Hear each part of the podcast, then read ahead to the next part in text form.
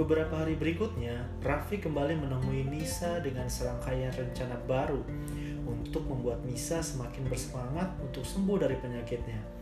Siang itu, setelah pulang sekolah, Raffi bergegas menemui Nisa di taman rumah sakit. Tetapi saat dia sampai di lokasi, Nisa tidak sedang berada di sana. Bergegas Raffi mencari di ruangannya. Ternyata benar, Nisa sedang berbaring di tempat tidur sambil memeluk boneka teddy bear pemberian Raffi. Hai Nis, aku kira kamu di taman. Masih ingat sama aku toh? Sepertinya Nisa sedikit kecewa. Ya ingatlah. Raffi menyanggah. Kamu marah ya? Raffi menebak. Enggak, kenapa juga aku harus marah? Ucapnya balik bertanya. Tak lama setelah itu, ibu Nisa datang. Lalu tersenyum melihat Raffi. Hai Raf, sapa ibu Nisa ramah. Eh, ibu, kata Raffi sedikit terkejut. Namun ia segera membisikkan sesuatu ke telinga ibu Nisa yang tentu langsung disetujui olehnya. Raf, kamu ngomong apa sama ibu aku? Tanya Nisa ingin tahu. Enggak, sekarang kamu ikut aku ya, ucap Raffi yang langsung membantu Nisa untuk duduk di kursi rodanya. Ke mana? Udah ikut aja. Bu, aku mau dibawa ke mana? Tanya Nisa sedikit ketakutan. Udah, kamu percaya aja sama Raffi, jawab ibunya menenangkan. Kemudian mereka membawa Nisa menuju ke mobil Raffi dan entah akan membawanya ke mana. Raffi yang bersemangat segera menjalankan mobilnya menuju ke suatu tempat yang pasti akan sangat disukai Nisa. Setelah menempuh beberapa jam perjalanan, akhirnya mereka sampai di tempat tujuan. Nisa masih belum tahu dirinya sedang berada di mana, sampai ia telah turun dari mobil dan duduk di kursi roda, baru ia bisa menebak. Pantai! Teriaknya girang karena dapat kembali mendengar suara angin menerbangkan pasir-pasir di tepi pantai.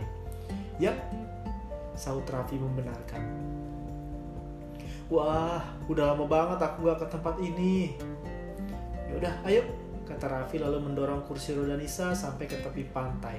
Sedangkan ibu Nisa mulai memfoto setiap momen yang mereka alami dengan kamera yang sengaja dibawa Raffi. Nyaman banget. Kamu senang gak Nis? Tanya Raffi yang juga ikut senang melihat senyum lebar di wajah Nisa. Senang banget. Makasih banyak ya Raf, jawab Nisa bersemangat. Lalu tiba-tiba Raffi mengangkatnya dan membiarkan Nisa duduk di atas pasir yang sedang terhembas terhempas air laut ke pantai belum lengkap kalau belum pegang pasirnya. Iya bener banget, kamu tahu dari mana aku suka pantai? Tanya Nisa ingin tahu sambil memegang pasir yang ada di sekitarnya. Hmm, karena aku juga suka pantai. Awalnya aku berharap kamu akan suka dengan hal yang aku suka. Dan ternyata benar, kamu juga suka sama pantai. Aku benar-benar senang banget, Raf. Aku juga sekarang kita coba berdiri yuk. Ajak Raffi sambil sekaligus ingin melatih kaki Nisa. Ayo, ucap Nisa merespon dengan baik. Raffi pun membantu Nisa untuk berdiri walaupun kakinya masih gemetar. Dan ia masih bersandar pada tubuh Raffi. Tapi setidaknya semakin timbul semangat Nisa untuk sembuh.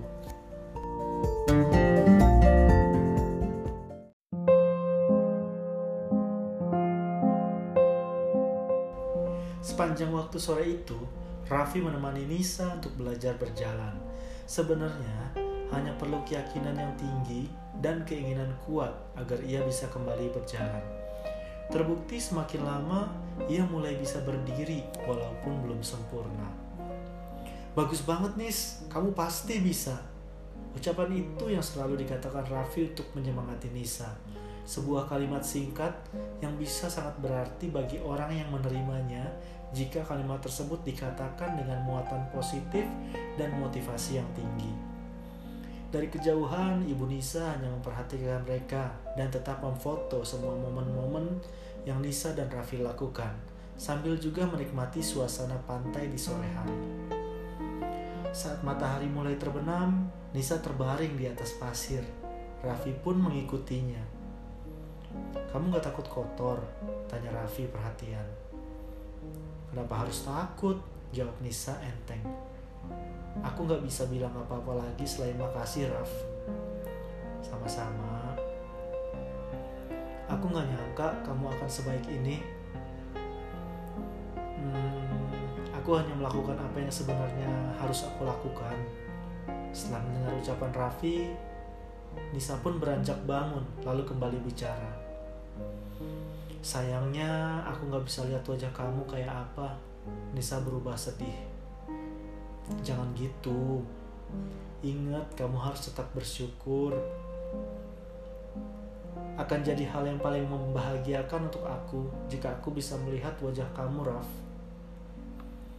Insya Allah, suatu saat nanti hal itu akan menjadi kenyataan. Kamu harus terus percaya. Aku percaya Aku juga percaya kamu gak akan pernah mengecewakan aku. Raffi menelan ludah. Tidak sulit baginya untuk menangkap ucapan Nisa barusan, dan tentu saja hal itu membuatnya gugup. Nis, mataharinya mulai tenggelam. Sunsetnya keren banget deh. Ya, walaupun aku belum pernah lihat sunset itu kayak gimana, tapi aku bisa merasakan. Pasti indah banget ya. Iya, luar biasa. Suatu saat nanti, aku yakin kamu bisa lihat sunset. Kata Raffi kembali memberi semangat. Nisa pun hanya tersenyum. Merasakan kehangatan dan keindahan momen itu membuat Nisa tidak bisa menahan tangis. Kok kamu malah nangis? Aku salah ngomong ya? Tanya Raffi menyesal. Enggak. Aku nangis bukan karena ucapan kamu, tapi aku nangis karena aku bahagia Raf aku senang kalau kamu bahagia. Sekali lagi terima kasih banyak ya Raf. Sama-sama. Udah gelap nih. Lebih baik kita pulang ke rumah sakit ya. Tadi aku izin ke dokternya cuma sebentar soalnya. Hehe ucapnya lalu tertawa kecil. Oke bos. Nisa setuju. Mereka bertiga akhirnya kembali ke rumah sakit dengan membawa kesan yang sangat luar biasa hari itu.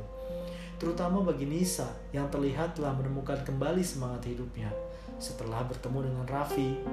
Berdasarkan laporan dokter terhadap perkembangan Nisa beberapa hari berikutnya, terlihat sangat memuaskan. Dan hasilnya, sekarang Nisa sudah bisa berdiri dengan menggunakan tongkat.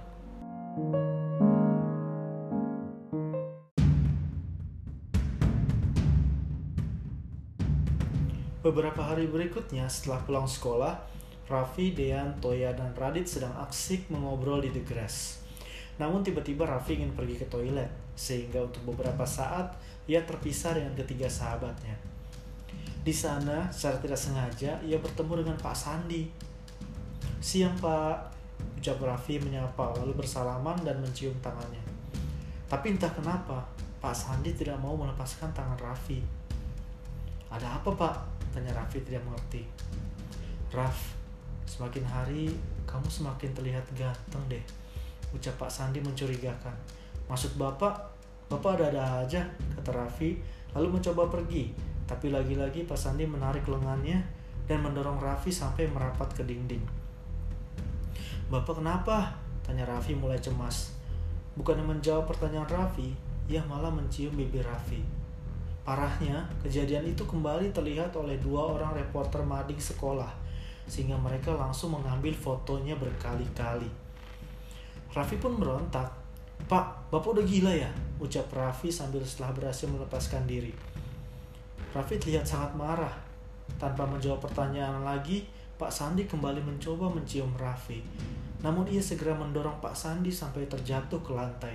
Dan ia pun segera berlari menyelamatkan diri. Kenapa lu? Panik banget? Tanya Toya saat Raffi sudah kembali dari toilet. Kayak abis lihat setan, saut Dean menebak. Lebih parah dari setan. Pulang yuk, kata Raffi mengajak ketiga sahabatnya pulang dengan ekspresi wajah ketakutan. Kenapa Raff? Muka lu ketakutan gitu? Radit ikut bertanya. Udah deh, gue mau pulang. Kalian mau pulang atau enggak? Ucap Raffi tegas. Iya iya kita pulang, kata Toya mengabulkan. Sepanjang perjalanan, Raffi terus memikirkan apa yang baru saja ia alami.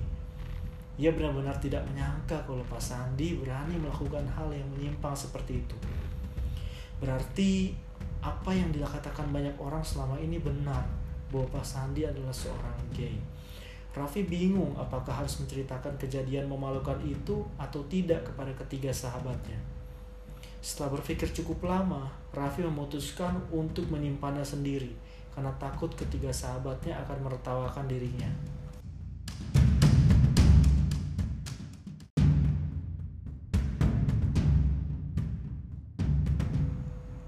Keesokan harinya, Radit bisa lebih berlega hati karena setelah terus-menerus memohon kepada kakek Adinata, akhirnya kini ia bisa terbebas sepenuhnya dari penjagaan para pengawal.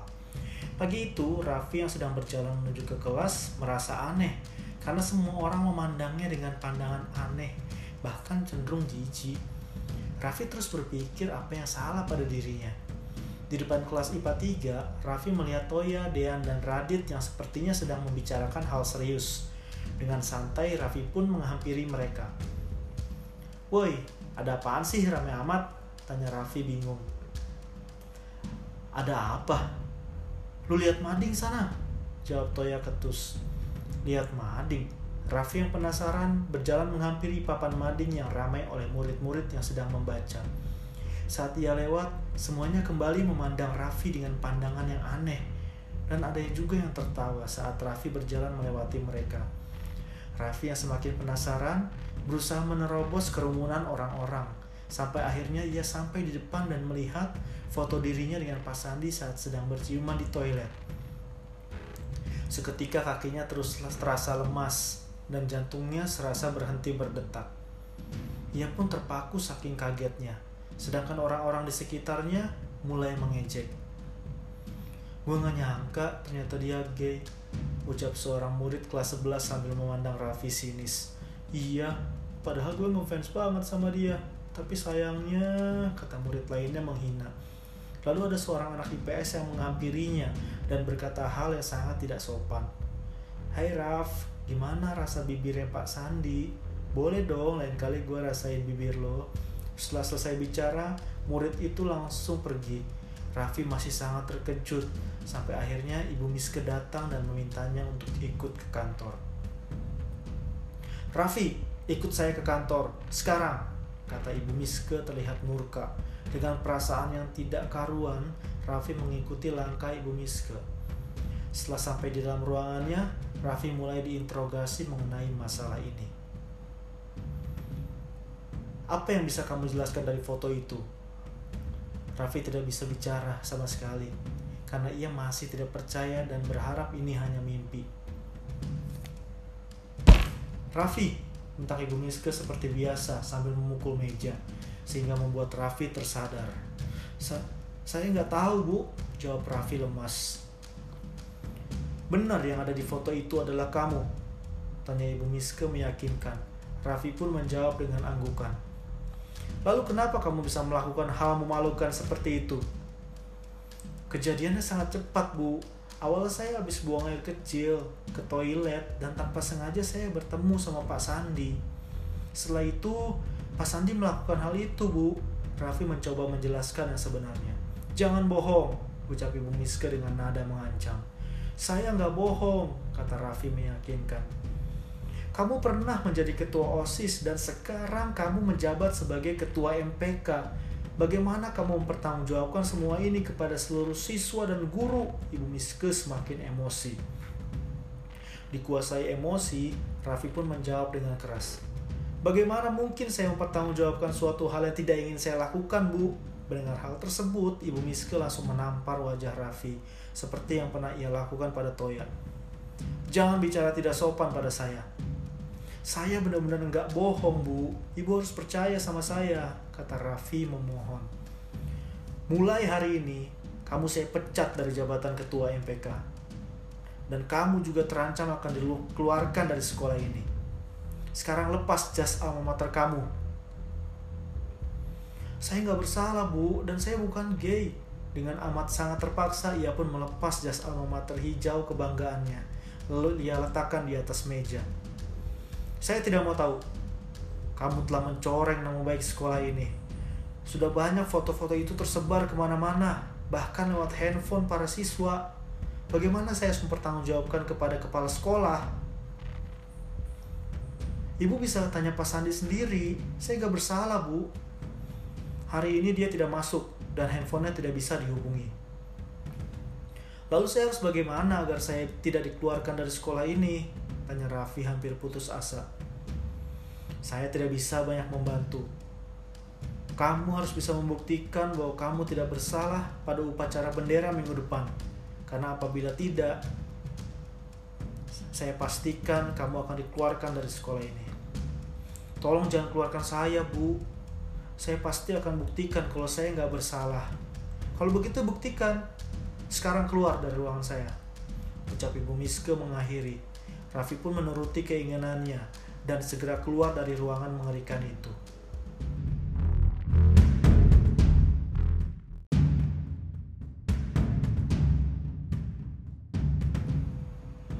Saat masuk ke kelas, Raffi langsung mendapatkan cacian dan lemparan kertas dari teman-teman sekelasnya. Bahkan Agus, teman satu bangku Raffi, tidak mau duduk satu meja lagi dengannya. Tenang anak-anak, tenang.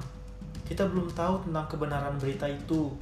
Jadi kita tidak boleh menuduh Raffi seenaknya. Karena itu namanya memfitnah.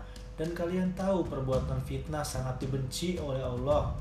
Ucap guru agama yang kebetulan sedang mengajar di kelas Raffi membela. Kan fotonya udah jelas pak, saut seorang murid kembali memojokkannya. Memang, tapi foto tidaklah bisa mengukur tingkat keimanan seseorang. Apabila Raffi benar-benar hanya pihak yang dirugikan, maka sungguh berdosalah kita yang sudah menuduh dirinya melakukan hal yang sebenarnya tidak akan pernah ia lakukan. Sudah-sudah, ayo kita lanjutkan pelajaran. Silahkan duduk Raf, kata guru agama bernama Asep itu mengakhiri perdebatan. Pada saat istirahat, Raffi sangat kecewa melihat sikap ketiga sahabatnya yang secara tiba-tiba menjauh. Begitupun dengan teman-teman sekelasnya. Serta semua murid yang sudah melihat fotonya di mading. Raffi yang saat itu sedang sangat membutuhkan dukungan, melihat ketiga sahabatnya sedang duduk di kantin. Woi, ucap Raffi menyapa, berusaha seperti tidak terjadi apa-apa tapi ketiga sahabatnya hanya diam, seperti tidak suka dengan kehadirannya. Lu pada kenapa sih? Tanya Raffi setelah lama tidak mendapatkan respon. Sedangkan ketiga, ketiganya terlihat bingung bagaimana harus bersikap. Karena tidak tahan dengan suasana saat itu, akhirnya Toya mulai bicara. Lu masih bisa tanya kenapa? Oh, tentang foto sialan itu kata Raffi menebak, dan ketiga sahabatnya kembali tidak berbicara. Sehingga ia memutuskan untuk mencoba menjelaskan. Gue benar-benar gak mau melakukan hal itu, tapi pas Sandi maksa gue, dan sialan reporter Mading lihat.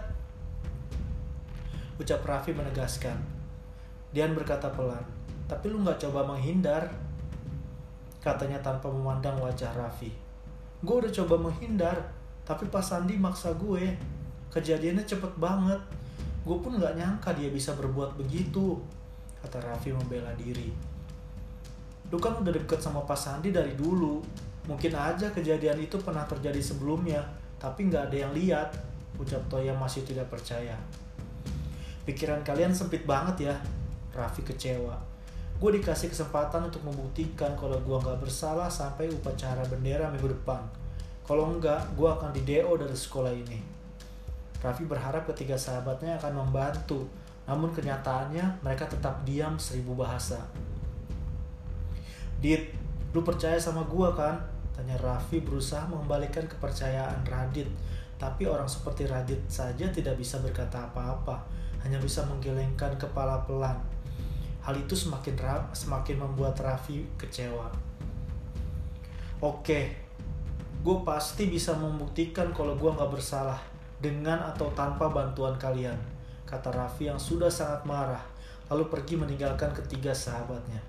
Satu lagi, harusnya lu belajar Toy dari kejadian lu sama Rasya kemarin. Gimana sampahnya berita reporter-reporter mading itu. Dalam beberapa saat, baik Toya, Dean maupun Radit belum ada yang kembali bicara.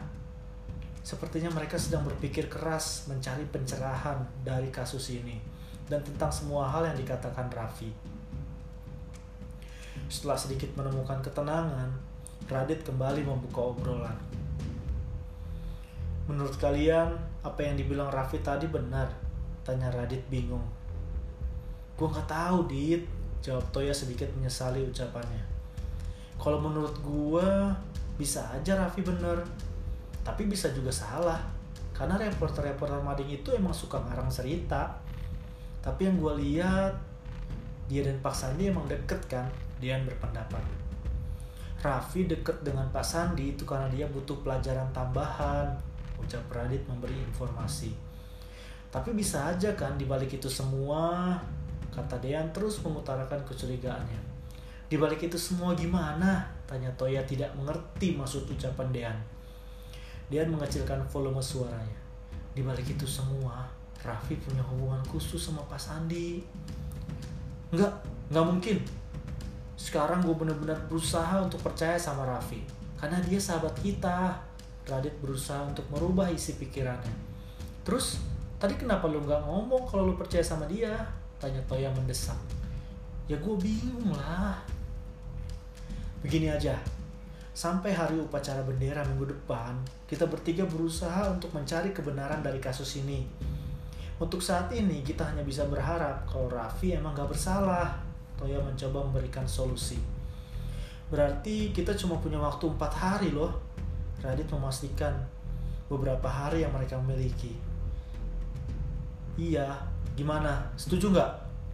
Tanya Toya untuk menyepakati. Oke, jawab Radit setuju, sedangkan Dean hanya berkata pelan. Tapi Raffi nggak perlu tahu soal ini, kata Toya lagi memperingatkan kedua sahabatnya. Kenapa? Tanya Dean tidak mengerti jalan pikiran Toya. Ya, karena kita juga belum sepenuhnya percaya sama dia, Dit. Di sini kita cuma mencoba untuk membuktikan kebenarannya. Jawab Toya menegaskan. Berarti langkah pertama kita adalah menemui Pak Sandi yang tiba-tiba menghilang. Radit mencoba menyusun rencana awal. Iya betul banget. Dan di samping itu, kita harus cari keterangan dari murid-murid lain. Siapa tahu ada korban Pak Sandi selain ada korban Pak Sandi selain Raffi di sekolah ini. Toya terlihat bersemangat. Oke, kita mulai siang ini. Ucap Radit yang juga sangat bersemangat untuk membuktikan bahwa sahabatnya sama sekali tidak bersalah dan tidak pantas diperlakukan seperti ini.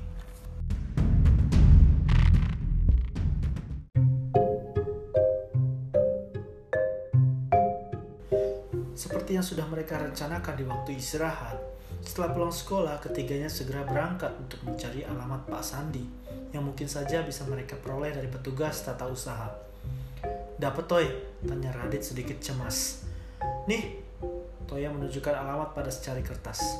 Bagus, kata Radit senang. Udah, ayo jalan, kata Dian terlihat tidak sabar. Segera Toya menghidupkan mesin mobil lalu mulai meluncur ke alamat yang telah ada di tangan mereka.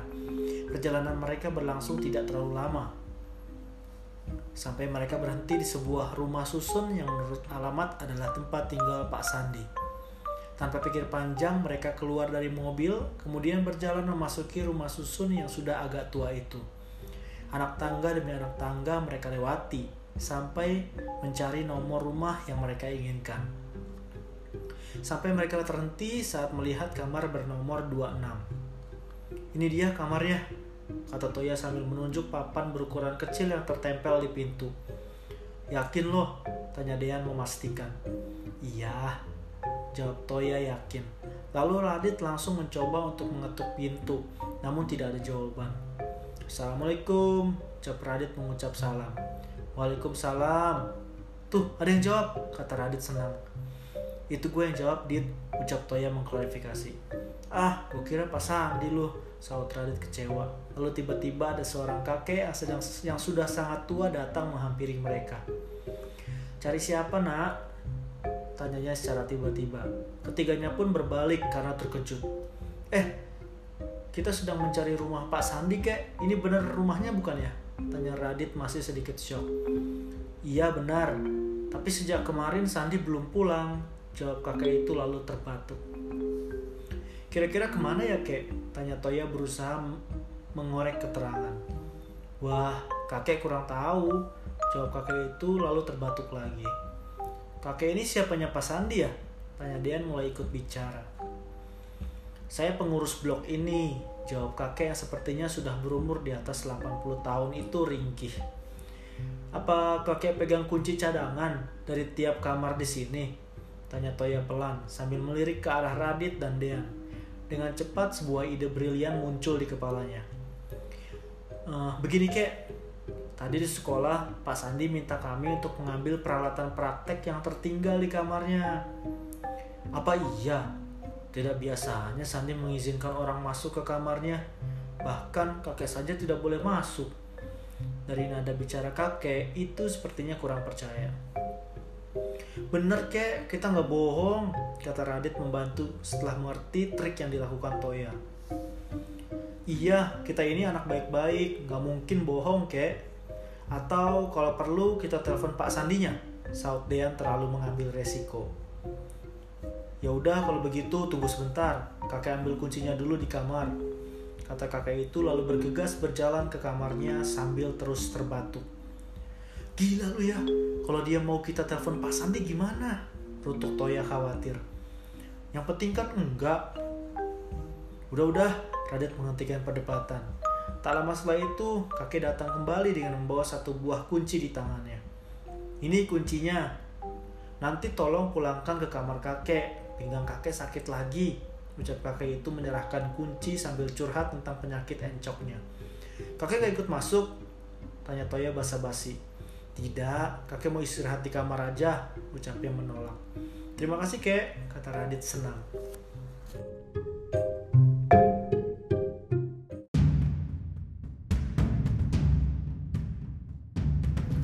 Ketiganya segera masuk ke dalam kamar Pak Sandi.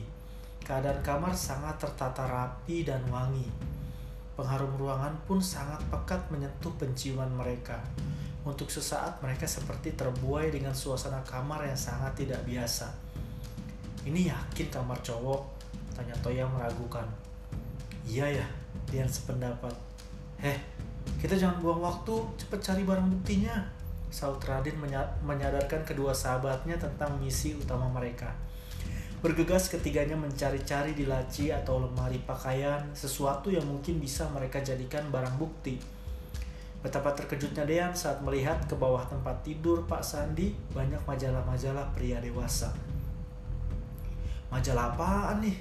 Dean hampir tidak percaya dengan apa yang ia temukan. Berarti benar kalau Pak Sandi itu gay, ucap Toya berusaha menyimpan semua yang ia lihat ke dalam memori otaknya. Eh, lihat nih, Saut Radit menunjuk foto-foto yang tertempel di balik sebuah lukisan di dinding.